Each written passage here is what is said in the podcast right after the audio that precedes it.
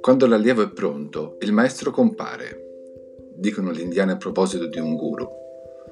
Ma lo stesso è vero di un amore, di un posto, di un avvenimento che solo in certe condizioni diventa importante. Inutile cercare le ragioni, andare a caccia di fatti e spiegazioni. Noi stessi siamo la riprova che c'è una realtà al di là di quella dei sensi, che c'è una verità al di là di quella dei fatti. E se ci ostiniamo a non crederci, prendiamo l'altra parte della vita e con quella la gioia, appunto, del mistero.